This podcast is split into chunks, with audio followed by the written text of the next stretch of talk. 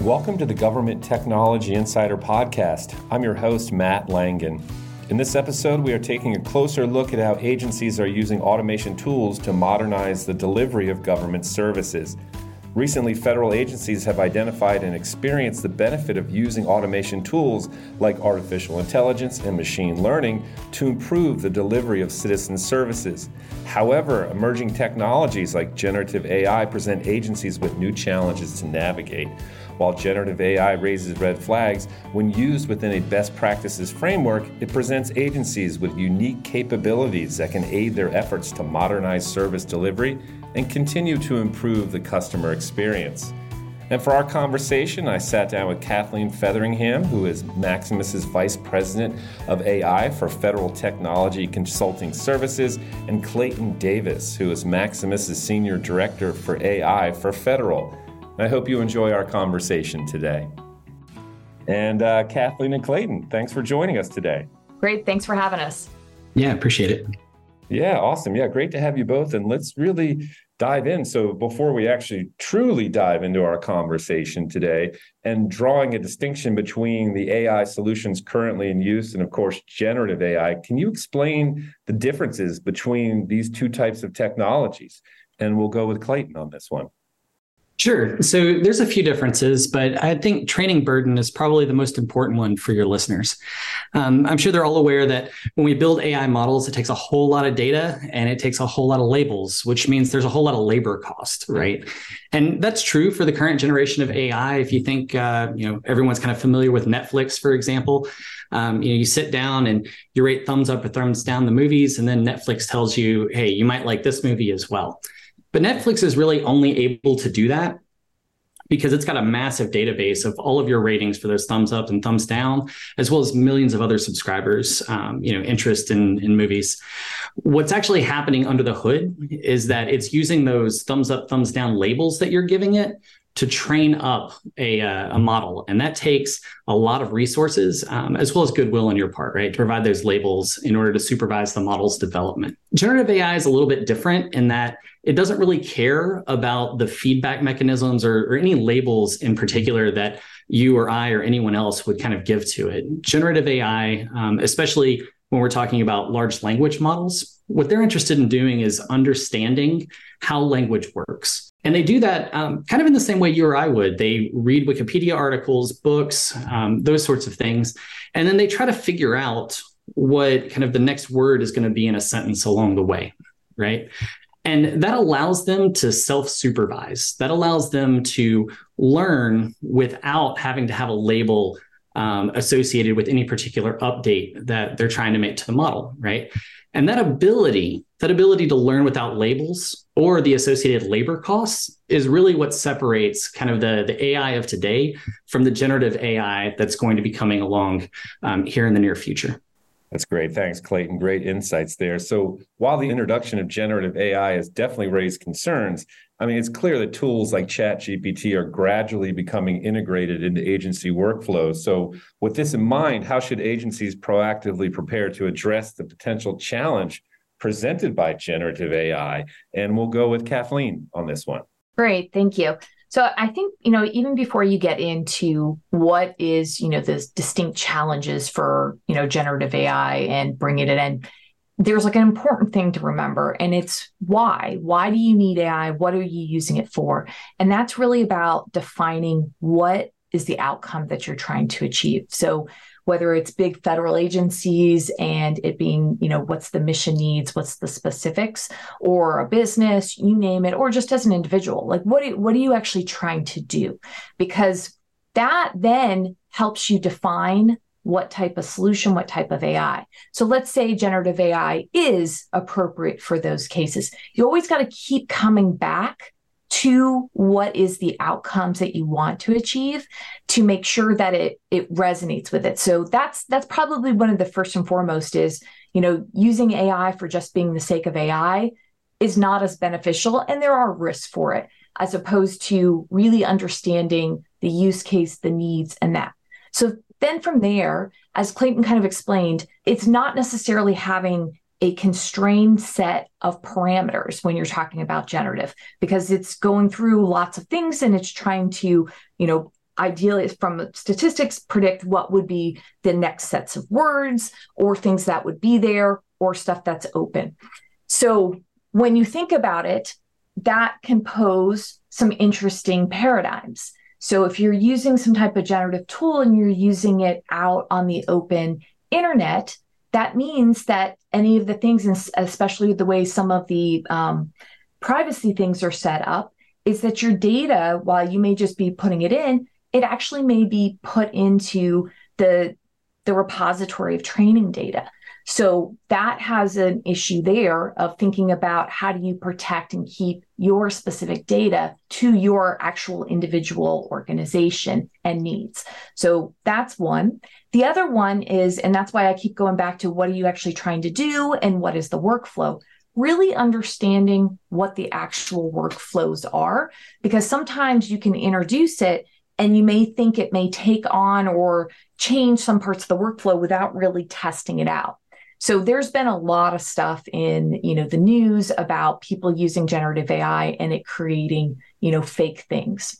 So what I would say is again, if you make sure that you're working for it in the workflow, let's say, you know, I think there was there was a case about a, a lawyer using it to create a brief.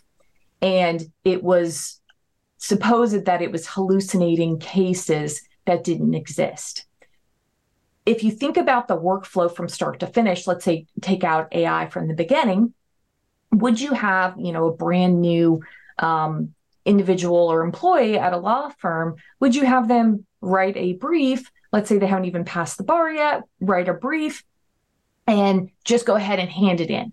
You probably wouldn't. Most would actually go through, fact check it, um, make sure that it's representative of the argument and the cases that are appropriate for this, and go all the way through.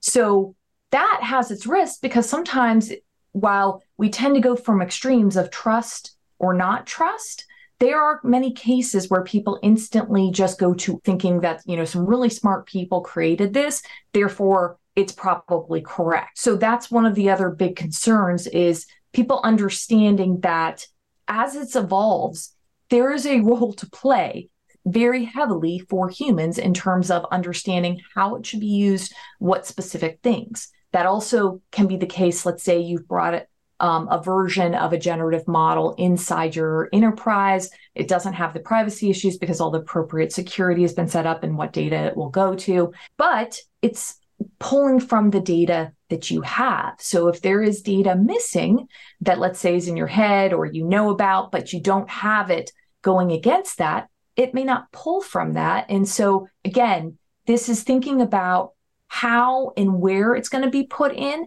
and then what are the bigger facets. And I would say kind of three key areas for the bigger facets of thinking about it and being proactive is really about the actual people side of it, the technology side of it, and then the overall processes, including workflow, you name it, all the things that would be appropriate. Great insights there, Kathleen. And as a, as a follow up question to both of you is how can agencies leverage these tools to enhance their service delivery and, of course, customer experience? CX is really a big topic these days.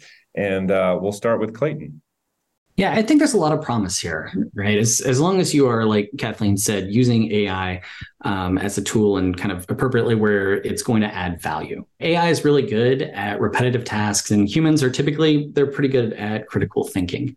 Um, and so I see generative AI as a way to continue to kind of take the the rote, um, repetitive tasks that don't really require a lot of critical thinking um, and to kind of automate them so that agency personnel can focus on um, can focus on like the larger hurdles at the agency or the items at the agency that require more um, more sort of human cognitive capacity um, than just a uh, you know a form submission for example right? So you could think of in the short term imagining situations in which generative ai is used to help do things like summarize a complex set of instructions for people as they're filling out government forms or providing some sort of like semantic search so that a citizen or a government government partner trying to search through uh, search through agency records can get back results that match the meaning of what they're asking for, not just necessarily the keywords that went into the search box. Right. Um, in the next few years, you could think about this evolving uh, into reliable Gen AI powered chatbots um, that are able to you know look at policy documents understand those policy documents and then have complex interactions with citizens or government partners um, based upon the chatbot's understanding of the policies right? These are things that um, you know, just a couple of years ago seemed like they weren't even going to be possible, and now it seems like on the next couple of year time uh, time horizon, you're going to have the ability to really have um, significant interactions with uh, with AI systems, and government agencies are going to be able to benefit from this because all of the things that we just talked about are going to make it easier for citizens and government partners to get the information that they need in a way that today at best um, would be on a, a, pretty delayed time frame if they were able to get the information at all. That's great. Thanks clayton. Kathleen anything to add to that one? Yeah a couple quick things to kind of add and build upon what you know clayton was saying. Really thinking about some of the you know customer experience and the delivery there's a lot of times where us as humans just you know we need a quick answer. We know it's simple to find. We just can't find like, you know, what we're specifically looking on. So the idea of being able to, you know, leverage um, an AI type of tool, whether it's a chatbot or something else, just to be able to look something up, get the quick answer. You know, there's a lot of times where I'd actually be happy to not actually have to interact eh, with a human. And it's not to say it's that's bad but you know a lot of the times you go with like social protocols and things like that. I just need a quick answer.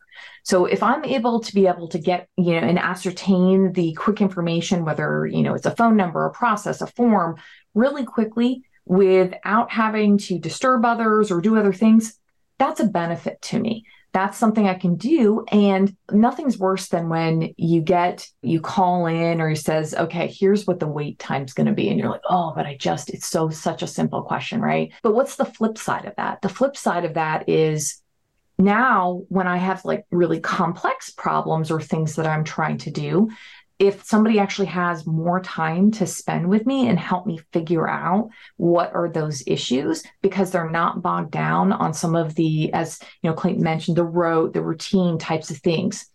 That really enhances it. That enhances what what it is that i can do what i need and it's constantly improving. And that's the parts with some of these generative tools you know as you hear a lot about like prompt engineering really that's you know people with critical thinking you know putting in the right prompts to return that. And so as those better prompts get put in better results will keep coming out. And so that is really thinking about that evolving process. It's going to just lend uh, time time and back whether it's time back or giving more time to be able to do a lot of the complex things. So I can't tell you how many times we talked to people over the years where it said things like, okay, this is the part of my job that I have to do to actually do my real job. So thinking about it as agencies are going to, you know, start to help put this in, get it in, and have it be appreciated and used. And as we mentioned earlier, really understanding those workflows. If you get to the part of the workflows that is that part where they say I have to do this to do my real job, those are great places to start. It's value add. But there's one other thing that I would mention that um, is really, really critical. There is so much out there right now on what AI is, or might be, or could be, that coming to a common understanding is really kind of critical. And sometimes it's just demystifying, demystifying what it is, what it isn't. So, for example, you know, when we're introducing new technologies and things like that, having a baseline of you know what's appropriate to be used for what is it what does it mean you know agreements uh, and working through before let's say you give access to these types of tools within your organization. It doesn't have to be some cumbersome massive training but it's more about like here here's what it's good. How do you try it out? How do you give kind of a safe space to try it out? And what would be examples to try out so that people can start to essentially kind of get over that fear of what they think it is. You know, I read a you know a great article this morning and it was talking about like why did ChatGPT come out in the US versus some other countries. And one of it is about, you know, the uh, inquisitive nature and culture of people in the US. And I think that's the parts that we need to really help embrace that further, meaning how do we engineer it in the safe boundaries where they can try things out and see what it's all about, but have some safeguards in there to make sure that in our workflows and when it really matters and the criticality of it matters, that we are accounting for that part, that it really is still evolving. That's great. You know, it's clear that leveraging generative AI for improved service delivery and customer or really citizen experience is certainly a compelling concept as we discussed today. And as we near the end of this discussion, do you all have any final insights or thoughts you'd like to share with our listeners? And we'll start with Kathleen. Yeah, I, I think it's just be curious, you know, think and, and embrace that inherent part of what it is to be human and try it out. But again, try it out with some understanding and some safeguards, especially for big organizations. Think about how do I get to yes? Meaning, yes, of I want to use it and want to enable it, not no, but how do I get to yes? But how do I get to yes safely and responsibly? Yeah, I think just kind of piggybacking on what Kathleen was saying there about how do you get to yes. Um, you know, if you're thinking about implementing um, Gen AI at your organization, you want to make sure that you've got some trusted experts in the room, right? That way, as you're going through and, and putting together your plan of how you're going to give access to Gen AI to your staff or how you're going to use it in, in your tool chains and in your, your existing processes, you can make sure that um, the kind of everyone's expectations and, and the infrastructure are, uh, are all in place. Everyone's expectations are met the infrastructure is in place. Gen AI is incredibly powerful, but it's powerful because it's kind of fundamentally changing uh, the way that we rely on algorithms in our day-to-day tasks right? But that can be complicated to getting to to get to work correctly. So it's really important that as you set out uh, at your agency to go ahead and, and add Gen AI to your toolkit, that everybody's on the same page. And thank you, Kathleen and Clayton, for joining us today. And big thank you to all of our listeners for tuning in. If you're interested in staying up to date on the best practices and proven strategies for leveraging innovative technologies in federal, state, and local government, be sure to visit governmenttechnologyinsider.com. I'm your host, Matt Langen, and until next time, so long.